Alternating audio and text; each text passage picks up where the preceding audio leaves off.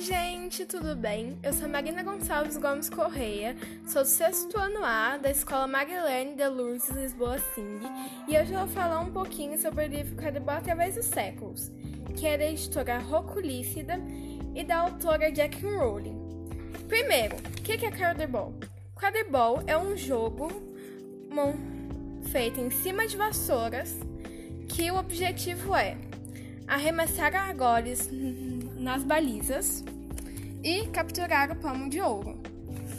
O livro também fala sobre a evolução das vassouras voadoras, os jogos antigos com vassouras, o, o jogo do brejo de Kerr Dick, a chegada do palmo de ouro, provocações antitoxas, mudanças no quadribol a partir do século XIV, times de quadribol da Grã-Bretanha e da Irlanda, a disseminação do quadribol pelo mundo, a invenção da vassoura de corrida e o quadribol hoje. Se vocês não lerem os livros de Harry Potter, vocês não vão entender o que é quadribol.